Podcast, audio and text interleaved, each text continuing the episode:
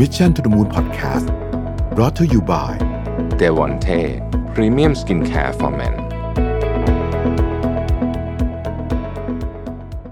สวัสดีครับ ยินดีต้อนรับเข้าสู่ Mission to the Moon Podcast นะครับคุณอยู่กับรวิทยานุสาหะครับ วันนี้จะมาคุยถึงหนังสือเล่มหนึ่งที่ชื่อว่า Option B นะครับซึ่งเขียนโดย Sheryl Sandberg นะครับแล้วก็อาจารย์อดัมแกรนท์ นะฮะเชอร์รี่แซนเบิร์กหลายท่านก็คงจะคุ้นชื่อนะครับเป็น COO ของ Facebook นะครับเรียกว่าเป็นมือขวาแล้วล่ะของมาร์คซักเคอร์เบิร์กนะครับหนังสือเล่มนี้ไม่ได้พูดเรื่องธุรกิจ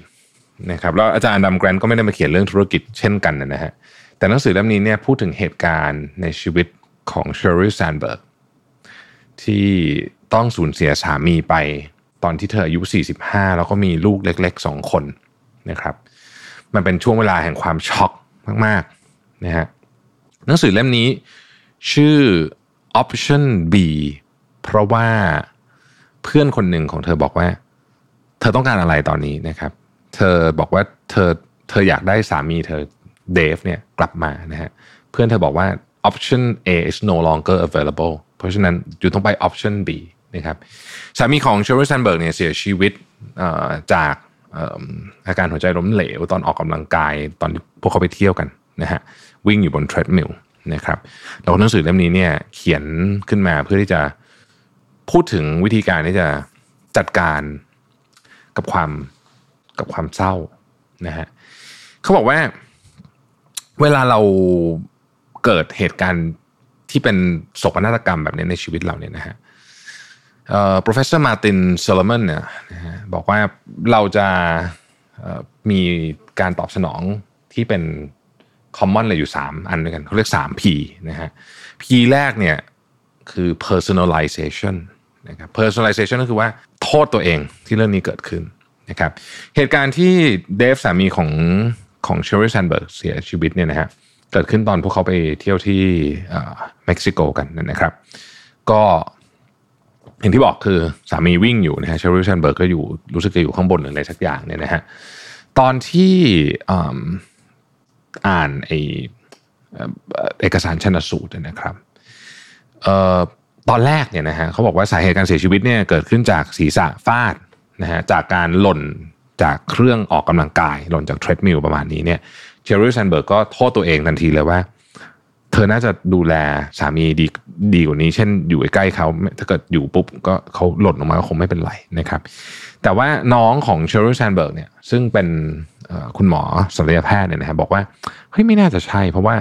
สาเหตุการเสียชีวิตเนี่ยจากหัวกระแทกพื้นจากคนที่อายุขนาดนี้เนี่ยนะฮะยังอายุยังหนุ่มอยู่เนี่ยแล้วก็ไอ้ treadmill มันก็ไม่ได้สูงขนาดนั้นเนี่ยหล่นลงมาไม่น่าจะถึงขั้นเสียชีวิต ในที่สุดสิ่งที่น้องเชอร์รี่แซนเบิร์กพูดก็ถูกนะฮะ สามีของเธอเนี่ยนะฮะเสียชีวิตจากหัวใจล้มเหลวนะครับถึงขนาดนั้นก็ตามเนี่ยเชอร์รี่แซนเบิร์กเองก็ก็ยังโทษตัวเองอยู่ดีนะฮะเช่นบอกว่าเธอน่าจะเปลี่ยนวิธีการที่เขากินอาหารให้มันดีกว่านี้นะฮะไม่ให้กินอาหารอ้วนๆนะครับ หรือว่าควรจะพาเขาไปหาหมอบ่อยกว่านี้อะไรแบบนี้เนี่ยนะฮะซึ่งคนรอบตัวก็ก็พยายามจะบอกว่ามันมันไม่ใช่สิ่งที่เธอจะทำอะไรได้พูดง่ายคือว่าไม่มี อย่างใดอย่างหนึ่ง specific ที่เชอริลแซนเบิร์กทำหรือว่าบอกให้สามีทำแล้วเนี่ย เราจะสามารถช่วยชีวิตเขาไว้ได้นะครับแล้วมันก็ไม่ใช่ความผิดของเขาอันนี้ก็คือ P ที่หนึ่งครับ personalize เรามักจะไม่ได้พยายามมันอาจจะเป็นอัตโนมัตินะฮะเราจะเหมือนกับโทษตัวเองมันเป็นความผิดของเรานะฮะอันที่สองเนี่ยคือ pervasiveness นะฮะ pervasiveness เนี่ยก็คือว่าทุกมุมของชีวิตตลอดเวลานะฮะมันจะมีแต่ความเศร้าและความเจ็บปวดนะครับ หลังจากที่เธอ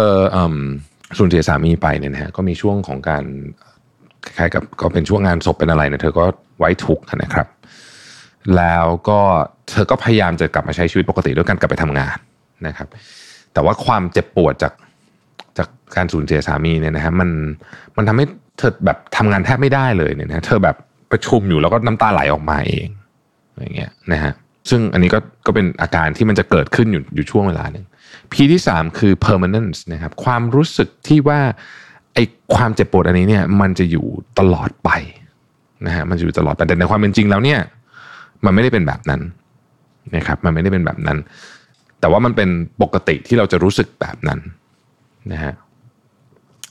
part ที่สองของเราเนี่ยเราพูดถึงเรื่องของ resilience นะครับเชอร์รี่แซนเบิร์กเนี่ยบอกว่าหลังจากที่เธอเริ่ม คล้ายๆกับว่าเข้าใจความรู้สึกตัวเองนะเข้าใจความรู้สึกตัวเองว่า เออกำลังเศร้าอยู่นะครับกำลังเศร้าอยู่ แล้วก็ยอมรับความรู้สึกนั้น ว่ามันคือสิ่งที่ปกติของชีวิต มันจะดีจะแย่เนี่ยมันก็คือสิ่งที่จะเกิดขึ้นกับเธอ ถ้าเศร้าก็ปลดปล่อยมันออกมานะครับไม่พยายามกดมันไว้นะฮะไม่พยายามกดมันไว้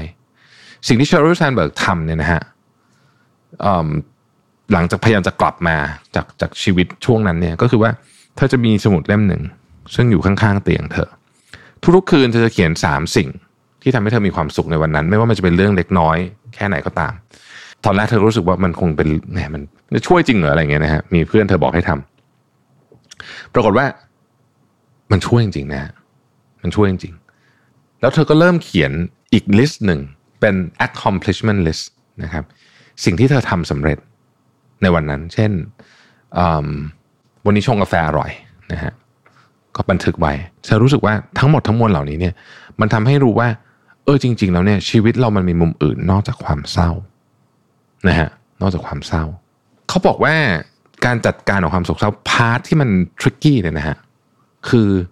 คุณต้องยอมให้ตัวเองมีความสุข ในกระบวนการของการไว้ทุกข์เวลาเราเสียใครสักคนหนึ่งเนี่ยนะฮะเรามักจะถามตัวเองว่าทำไมคนที่ตายถึงเป็นคนที่เรารักไม่ใช่เราอะไรแบบนี้นะครับ แล้วก็เราจะรู้สึกผิดนะครับ แต่ในความเป็นจริงแล้วเนี่ยเขาบอกว่าลองคิดดูสิว่า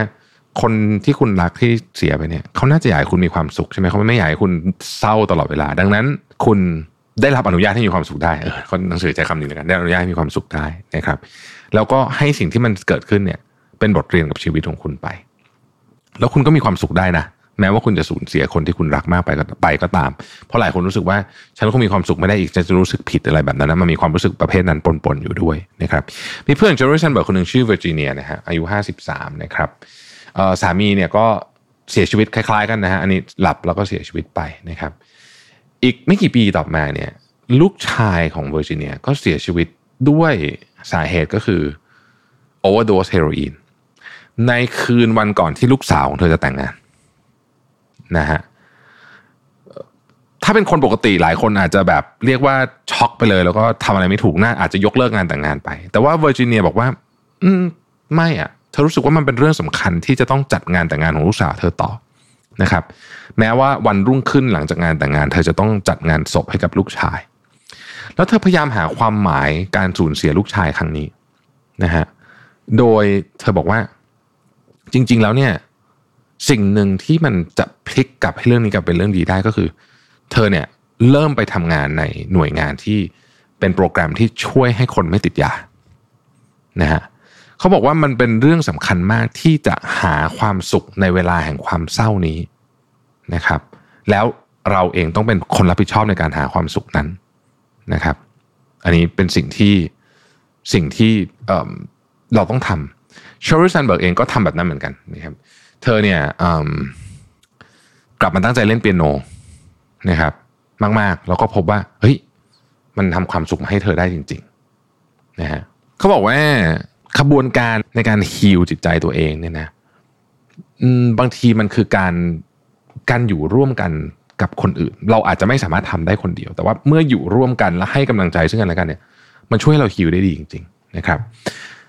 หลายท่านน่าจะเคยดูภาพยนตร์ชื่อ Alive นะฮะภาพยนตร์ชื่อ Alive เนี่ยเป็นเรื่องของนักกีฬารักบี้ของอุรุกวัยนะฮะเครื่องบินเนี่ยไปตกในเทือกเขาแอนเดสในปี 1972 นะครับเครื่องบินตกเนี่ยมีคนทั้งหมด 33 คนนะรอดอยู่ 16 คนนะฮะคืออยู่บนภูเขาอะนะฮะแบบว่าภูเขาสูงแล้วก็หนาวนะฮะพวกเขาเนี่ยมีวิทยุนะฮะแต่มันวิทยุที่ที่ที่รับได้อย่างเดียว แล้วเขาก็ได้ยินจากวิทยุนั้นว่า ทีมค้นหาเนี่ยเลิกค้นหาแล้วเขาอยู่บนนั้นนะเจ็ดสิบสองวันนะฮะเจ็ดสองวันนี้ถ้าใครดูไลฟ์จะจำได้นะฮะเขาเนี่ยตอนแรกก็แบบหมดกำลังใจจะตายแต่แต่แต่ว่า รวมกันบอกเฮ้ยเราจะไงเราจะต้องรวมพลังกันแล้วต้องอยู่ให้ได้นะฮะพวกเขาเริ่มทำสิ่งที่เขาไม่คิดว่าจะทำคือเขาต้องกินเนื้อของเพื่อนน่ะศพเพื่อนน่ะ ที่เสียชีวิตอะเพื่อเอาตัวรอดนะครับ แล้วพวกเขาเนี่ยค่อยๆทำภารกิจทุกวัน เช่นวันออกไปค้นหาส่วนหางของเครื่องบินนะฮะเพื่อเป็นเชลเตอร์ แล้วก็ทำอุปกรณ์ในการออกเดิน เพื่อที่จะไปหาบ้านชาวบ้านที่มาช่วยวันแรกก็จะเดินไปได้นิดหน่อย แล้วก็กลับมานะฮะแล้วก็เริ่มเดินใหม่นะฮะคล้ายๆกับว่าทุกวันจะมีมิชชั่นแล้วก็ให้กำลังใจซึ่งกันและกันนะครับทั้งหมดทั้งมวลทั้งกลุ่มนั้นน่ะนะฮะในที่สุดเนี่ยก็ไปเจอกับบ้านคนไปเจอกับผมผมจำเรื่องไปไปไม่ได้รู้สึกไปเจอหมู่บ้านหรืออย่างหนึ่งแล้วในที่สุดเนี่ยก็ มีคนช่วยเขาออกมาได้ 72 วันนะฮะบนภูเขาอันหนาวเหน็บที่ต้องกินเนื้อเพื่อนตัวเองนะครับเป็นเรื่อง alive ซึ่งมันเป็นอะไรที่แบบมหัศจรรย์มาก ๆ นะผมว่านะฮะเขาจะบอกอีกว่าจริง ๆ ถ้าหากว่าคุณรู้สึกว่าคุณกำลังอยู่คุณไม่ได้เป็นคนที่เจอเหตุการณ์โศกเศร้าเนี่ยแต่คุณเป็นเพื่อนหรือว่าครอบครัวคนที่เจอเนี่ย สิ่งที่สำคัญมากอันหนึ่งที่คนที่เศร้าต้องการ คือสิ่งที่เรียกว่า panic button คือเรา panic button คือปุ่มปุ่มเวลาแบบตกใจแล้วกดนะฮะมันมีการทดลองหนึ่งซึ่งดังมาก เขาเอาคนไปทำพวกแก้โจทย์อะไรยากๆเนี่ยแล้วก็เปิดเพลงดังๆเลยนะฮะคนกลุ่มแรกเนี่ยไม่มี panic button กลุ่มคนกลุ่มที่สองมีกลุ่มปุ่ม panic button ที่ถ้ากดเมื่อไหร่ปุ๊บเนี่ยเพลงจะหยุดนะครับ ทั้งสองกลุ่มเนี่ย ทำไม่มีใครกด panic button กลุ่มคนที่มี panic button ก็ไม่ได้กด แต่กลุ่มคนที่มี panic button คือรู้ว่าสามารถที่จะกดปิดเพลงได้เนี่ยทำผลงานออกมาได้ดีกว่ากลุ่มคนที่ไม่มีมากนัก นั่นหมายความว่าคนที่กำลังเสียใจอยู่เนี่ยนะครับ ต้องมีคนอยู่ข้างๆที่เป็นเหมือน panic button มาได้ เวลาไม่ไหวแล้วจะกดเรียกมา บางทีเขาอาจจะไม่ได้ใช้หรอกคนส่วนใหญ่ไม่ได้ใช้ด้วย แต่ว่าแค่รู้ว่ามีอยู่ก็สบายใจแล้วคำว่า panic button เนี่ยนะฮะเราอาจจะหมายถึงว่า เราต้องบอกว่า ฉันไม่ใช่แค่บอกว่าเอ้ยถ้ามีอะไรก็โทรมานะไม่ใช่แบบนั้น แต่ว่าบอกเลยว่าเฮ้ยถ้ามีปัญหาเรื่องนี้ เราอยู่ตรงนี้เสมอไม่ต้องห่วงเช่น ถ้ามีปัญหาเรื่องเงินไม่ต้องห่วงนะเดี๋ยวเราช่วยจัดการให้ถ้ามีปัญหาเรื่องบ้านไม่ต้องห่วงเราช่วยจัดการให้นะครับ คนที่เขียนหนังสือกับเชอร์รี่แซนเบิร์กอดัมแกรนต์เนี่ยนะฮะเขาเคยมีเคสกรณีที่นักเรียนเขาฆ่าตัวตายนะครับ เพราะว่าแบบมันเศร้ามากอะไรแบบนี้ เพราะฉะนั้นทุกๆ ครั้งที่เริ่มคลาสใหม่เนี่ยนะฮะเขาจะเริ่มคลาสด้วยการเขียนเบอร์โทรศัพท์ของเขา ไว้บนบอร์ด แล้วก็บอกกับนักเรียนว่า ทุกคนสามารถโทรหาเขาได้นะ ถ้ารู้สึกว่าอะไรมันชีวิตมันเริ่มยากเกินไปนะก่อนตัดสินใจทำอะไรเนี่ย โทรหาเขาก่อนนะฮะเขียนเบอร์ทิ้งไว้ อันนี้เป็น panic button ที่อดัมแกรนได้ให้ไว้นะครับหนังสือเล่มนี้ถ้าใช้สรุปเนี่ยต้องบอกว่า เหตุการณ์แบบนี้เนี่ยนะที่เป็นโศกนาฏกรรมของชีวิตเนี่ยนะครับ มันมันเป็นเรื่องที่แย่มาก แต่ว่า การกลับมาเนี่ยนะฮะการกลับมาเนี่ยมันมีกระบวนการของมันอยู่ มันมีเรื่องของ resilience แล้วมันก็มีมีกระบวนการที่อนุญาตให้ตัวเองสามารถที่จะมีความสุข มีความหวังใหม่อีกครั้งหนึ่งได้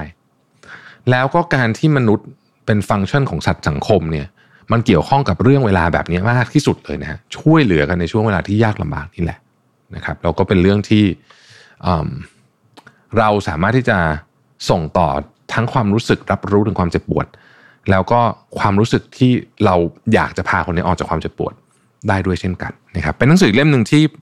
ดีมากนะฮะใครที่รู้สึกว่าตัวเองกำลังเผชิญกับโศกนาฏกรรมของชีวิตอยู่หรือว่า ต้องการจะช่วยใครสักคนหนึ่งนะฮะก็ลองหามาอ่านกันดูได้นะครับสำหรับวันนี้ขอบคุณที่ติดตาม Mission to the Moon นะฮะแล้วพบกันใหม่พรุ่งนี้ครับ สวัสดีครับ